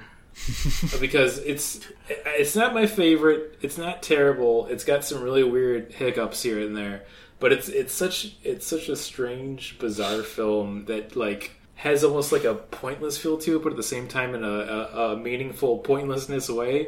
It's it's it's a real mystery. I feel like you just have to watch it to experience it. So that's why I'm gonna bump it a, l- a little above like a regular and put it into the area of good. And also, once again, that Nine Inch Nails joke made me laugh really hard. So. So that, that's my rating on it. Okay, uh, I will. Oh god, this is so hard. I will give it a two out of ten. Ah! Damn, dude. Damn. it- well, the movie it's made me like- feel again, I- something, so I it's don't two out wa- of ten. I, I don't blame anyone who was involved with making the movie. It just uh, and also like pre 9-11, maybe I all this stuff wouldn't be on my mind as much. Fair enough. But it just it reminds me how horrible everything is and how fucked we are. This this movie And- takes on like a whole. It becomes a whole different creature after 9-11, This- and that's not a joke. Yeah, totally. This movie gave me existential dread. yeah, That's so awesome. was That's so like a- awesome to hear, though. That a But I movie don't- I about know, I- little little great about My favorite movie, my favorite movie is Solo. Have you ever seen- uh, what the fuck, bro? I ain't listening to a goddamn thing you gotta say after that. whoa. yeah, but like that, like movies where like Fuck. it's designed to give you existential dread. I'm great with, but I think this was designed to be a fun like Gremlins ripoff with action figures. I, I do want to say this too, uh, Slime. If you get a chance, go back and listen to our solo episode too, because it is a roller coaster.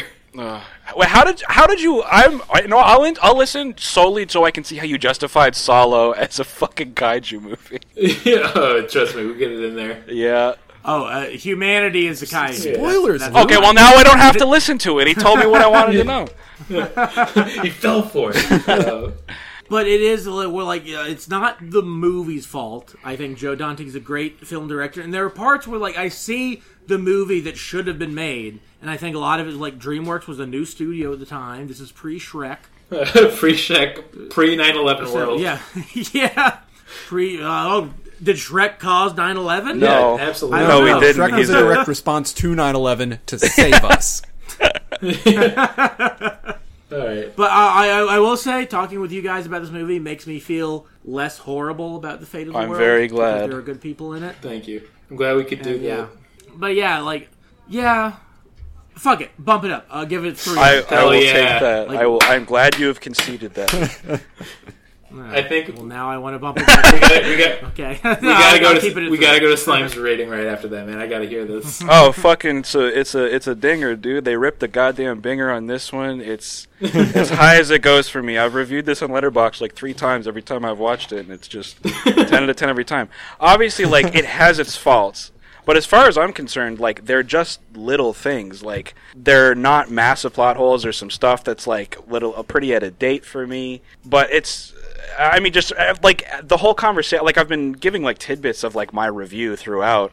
But like I don't know the back and forth I had with Luke there. You know, talking about like the mission statement of the Gorgonites. Like I just love it. It just encapsulates everything that I would want out of this kind of a movie because it works on two different levels for me and i don't mean to sound too like grabbing for straws youtube essayist like about it but it's Small just Soldiers Iceberg Theory. yeah I, yeah after this i throw up like a 45 minute video when it's just like the the the, the sharp critique of capitalism of small soldiers that's just, yeah but yeah no i just fucking love this movie dude there's a lot to it there's a lot of meat on the bone you can go back to it and you can still notice shit every time Hell yeah. yeah. I, I do. I do. I do want to add one more thing that like this is the only. Cr- this is the biggest critique I have of the movie Yeah. itself, not the world at large. I wanted there to be more practical effects. a lot of them a Oh, were lot of practical times Yeah. there were There like were a good amount of practical effects. There were there were a lot. There were a lot, but there were I I thought there were going to be more. I- I get- There were That's a lot fair, Of times yeah. Where like there were 3D I get models. what certainly Luke's saying fair. because yeah, there are definitely a few scenes where like they had a budget and they're like, we just got this newfangled CGI, we gotta bust out. So I Yeah. get that.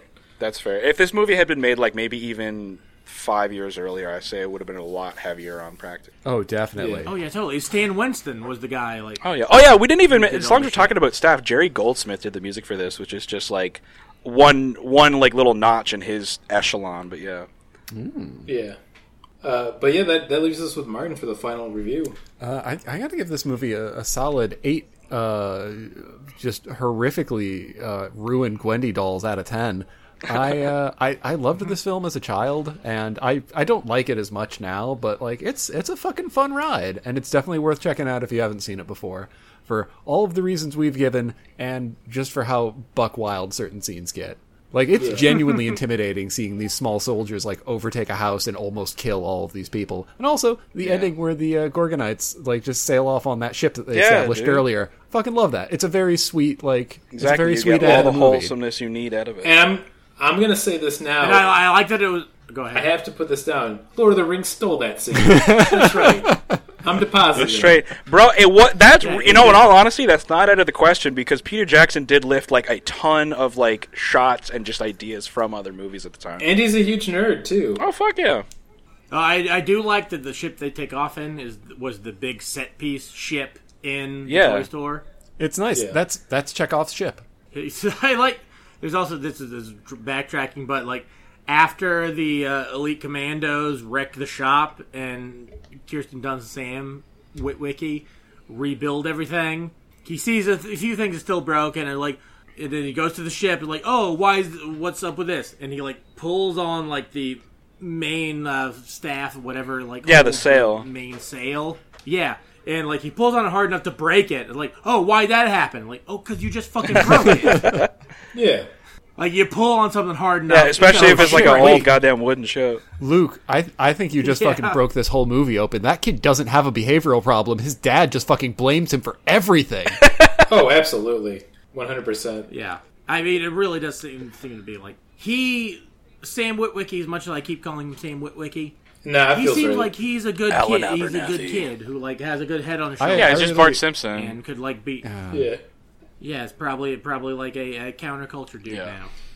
So I, I'm gonna, since we really got into discussion, I'm gonna get into stupid games, Stupid games. and I think I'm gonna get it down to to one game this time. But I'm really excited for this because we gotta do uh, who the fuck is Ron Canada here. Ron Canada, you were the judge in Ted 2.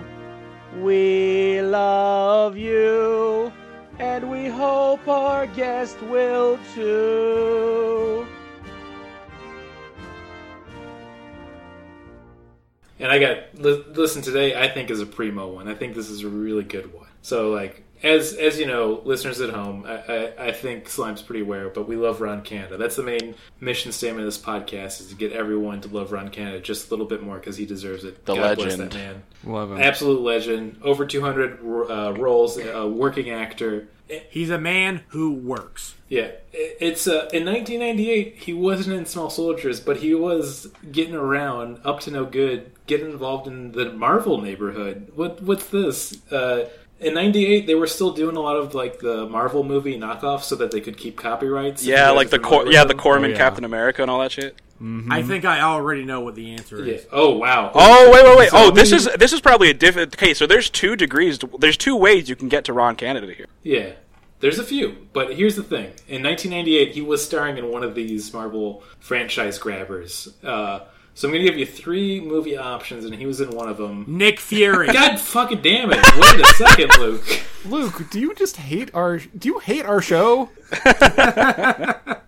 I put so much time into this. I had a whole write up. Uh, just did. I was gonna give you the options of Fantastic Four, Nick Fury, or The Incredible Hulk Returns. I knew that right away. Okay, I'm gonna explain this whole thing now that Nick now that we got the Nick Fury answer. I'm sorry, I feel like an asshole now. I- It's okay. We I get thought it to would be funny. we get to keep it on the mic anyways and put it on the episode.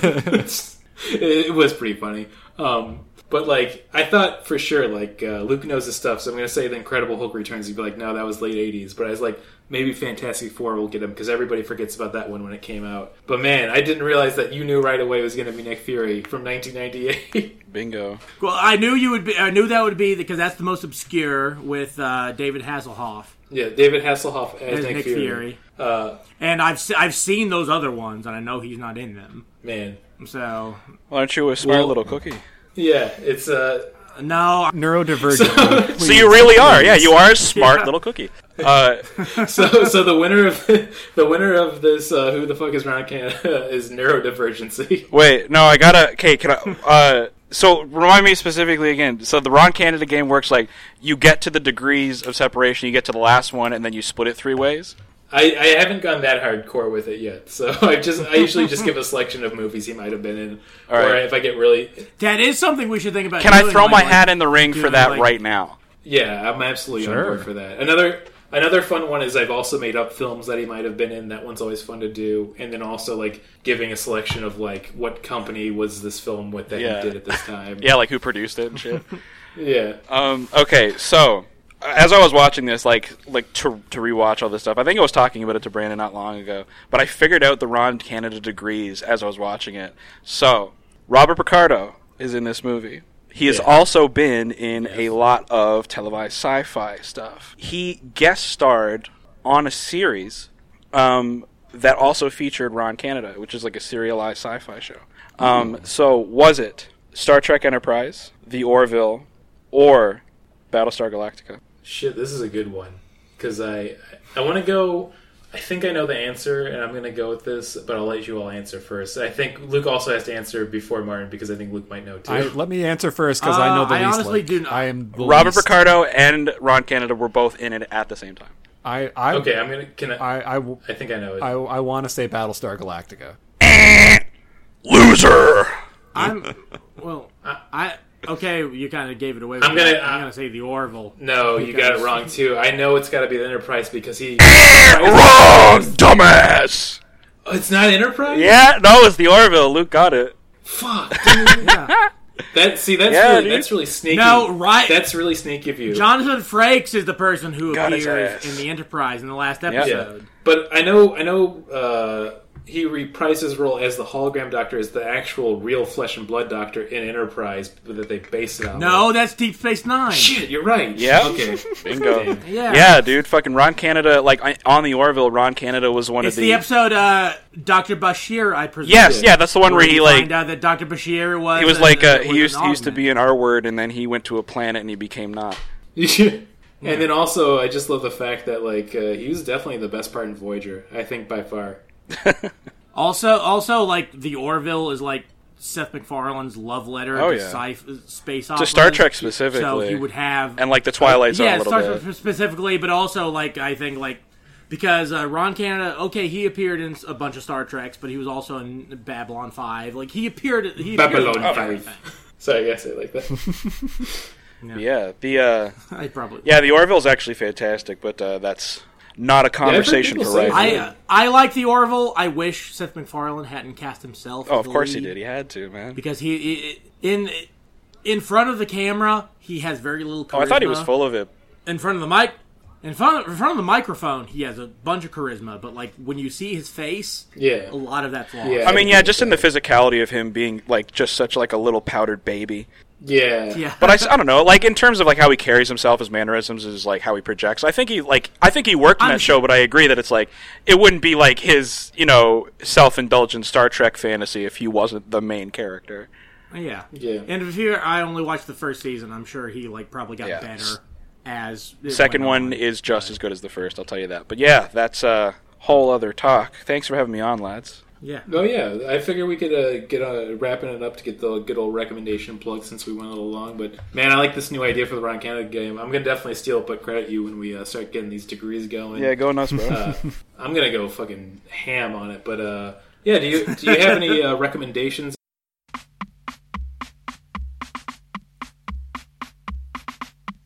Recommendation.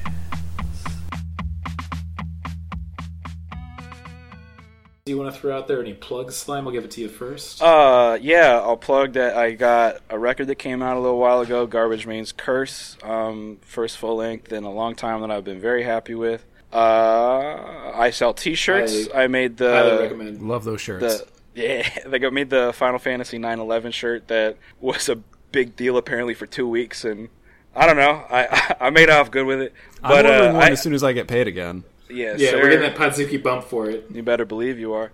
Um, but yeah, no, I got some other shirts up on there too, just like you know, merch of my music and other designs that I think are funny enough to put up there. Uh, that's all I really got to plug. Maybe read some of my Hard Times articles. Um, uh, what should it? I also have recommendations. if I you was just wanna gonna say, read what yeah, you've been if into uh, lately. someone want to recommend. Uh, I- could be oh anything. yeah, I just watched this movie just before we started recording called Fade to Black, which is really good. 1980. Um, I wanted to say it was Brian De Palma, but it wasn't. Uh, I can't remember who did it, but it was like kind of an auteur situation. Guy wrote it, directed it, and it's uh, it's a great great movie. It's a great um, delving into the mind of uh, a, a perennial loser who does nothing but watches movies that ends up having a kind of like Joker taxi driver falling down style redemption. Oh, I've heard of It's that movie. I fantastic. think Red Letter Media did a review They did? on it. Oh Yeah. damn! No, I, I had a friend of mine just tell me about it, but yeah, no, it's it's very very good. Yeah, I'll check that out. Nice. Um, yeah, I think uh, I'm ready to jump on with the recommendations and plugs right away. Uh, my recommendation, I'm still going down that Common Rider train. Listen, I'm going to get somebody onto it from listening to this, but I started watching Common Rider Gaim, and it's it's it's insane to describe. They have uh, fruit based powers, and one of them's like a Jesus character. That That's all I'm going to rules. say. Like, That makes me think of so- uh, Jesus you ever fruit. seen the anime Aki Khan, where they're like it's like the bitches that are uh, soda cans, but it's like Pokemon kind of. Yeah, it's exactly like that. But the thing is, like, it's so well written too that it, it honestly surprised me at how fun the plot is as the series keeps going. It's uh, from the guy who wrote Magical Girl Modoko. I always say it funny, uh, but uh, if you're familiar with that anime or manga, it's got that same like twist and darkness to it halfway through that you don't see coming. That's awesome. Uh, but yeah, li- literally, he has like a, a fruit power that he uses, and they all have different fruit themes, and it's real fun. But it also gets weirdly violent at points. It's yeah, it, it rules, dude. Sounds Check like it my out. cup of tea. It's worth the search. Yeah, I'm, I'm going to uh, plug my restaurant, the restaurant I work at. It's uh, if you're in Chicago and you uh, like, I work at a restaurant in Roscoe Village, 2301 Roscoe Street, and it's a it's called Le Soude. We're a French slash Mediterranean restaurant. Uh, we've been killing it lately. We've got some really good food right now, and uh, yeah, I think people would enjoy it. And also for my uh, recommendations, I'm going to recommend. Oh fuck! You want me to go for a little bit and then no. come back to you? no, no, no. Uh, I'm going to recommend uh, Cool Run. hey, oh, hey, you, hey, movie. I mean, yeah, it's a good movie. Yeah, I mean it's like it's not G, it's not it's not I Yeah, Claudius. or no, anything, it's not- It's but no it is Small a Soldiers. solid- It's no small soldiers. I, Those I, I, I, outsiders. honestly, I will say this. I think that uh, the Cool Runnings probably has a near perfect script. Yeah, I could see that. I could see that going. Just to be clear, like I haven't watched in a while. it's it's like a bit that you recommend. Do you recommend this every time?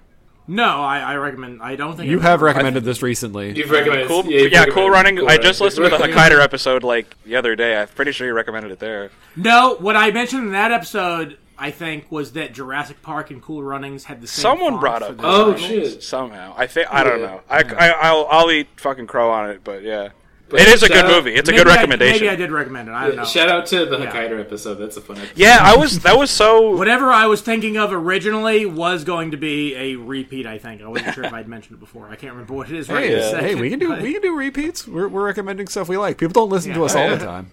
Uh, should. I, I I want to recommend go fucking watch Beavis and Butthead Do America. That movie fucking rips. Oh hell yeah, bro! Yeah, totally. And uh, follow me on Instagram at Weird Thrift Shop Finds so you can see all the weird things I find in thrift shops. That's, you, great. oh yeah, he, he, he- Yeah. yo. Yeah, it's a real great account. That's crazy. Highly recommended. It's uh yeah he's You- he's you- got an eye. Yeah, I don't know how. Like, I guess just because you go to so many shops, maybe because I go to, like a thrift shop like maybe every three See, months. that's the I thing. go I'm all the hitting them up time every just to, week. like.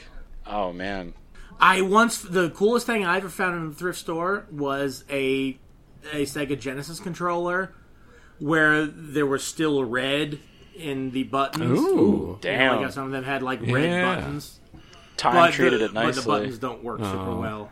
oh Yeah, dude, my if we're gonna talk about the fun thrift store finds, my favorite will always be I found a pair of like uh, the, the Mexican cowboy boots that were like perfectly broken in, the most ornate leather I've ever seen, and so fun and comfortable to wear. But when I moved like a few years back, I I lost them, and I'm still upset about it. So if you ever see a really good pair of cowboy boots that look like they were mine, let me know, please.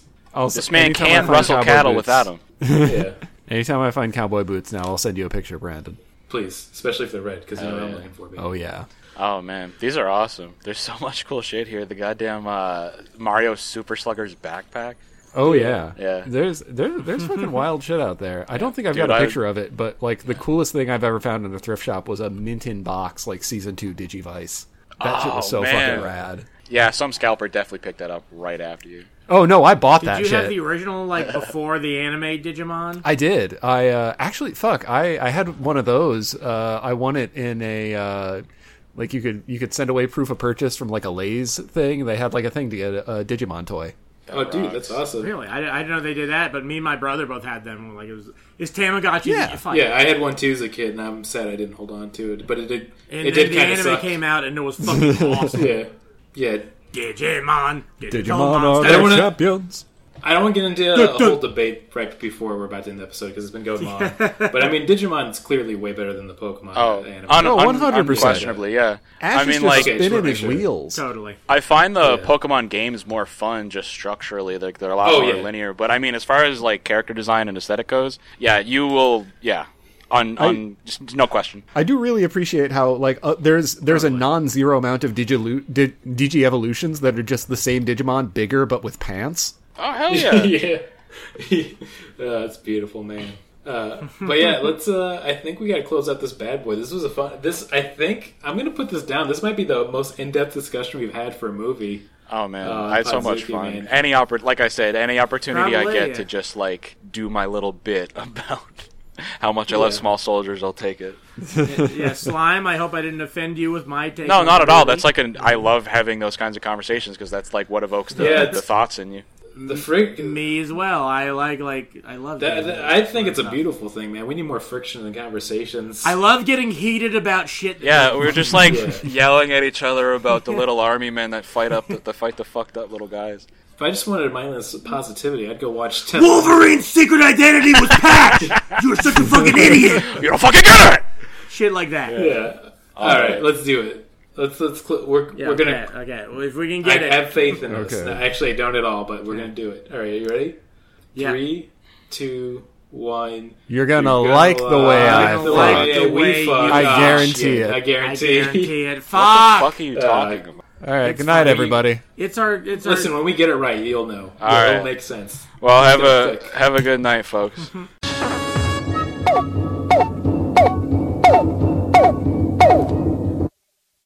We regret that you have not yet complied with our order. This show has been brought to you by Machine Culture.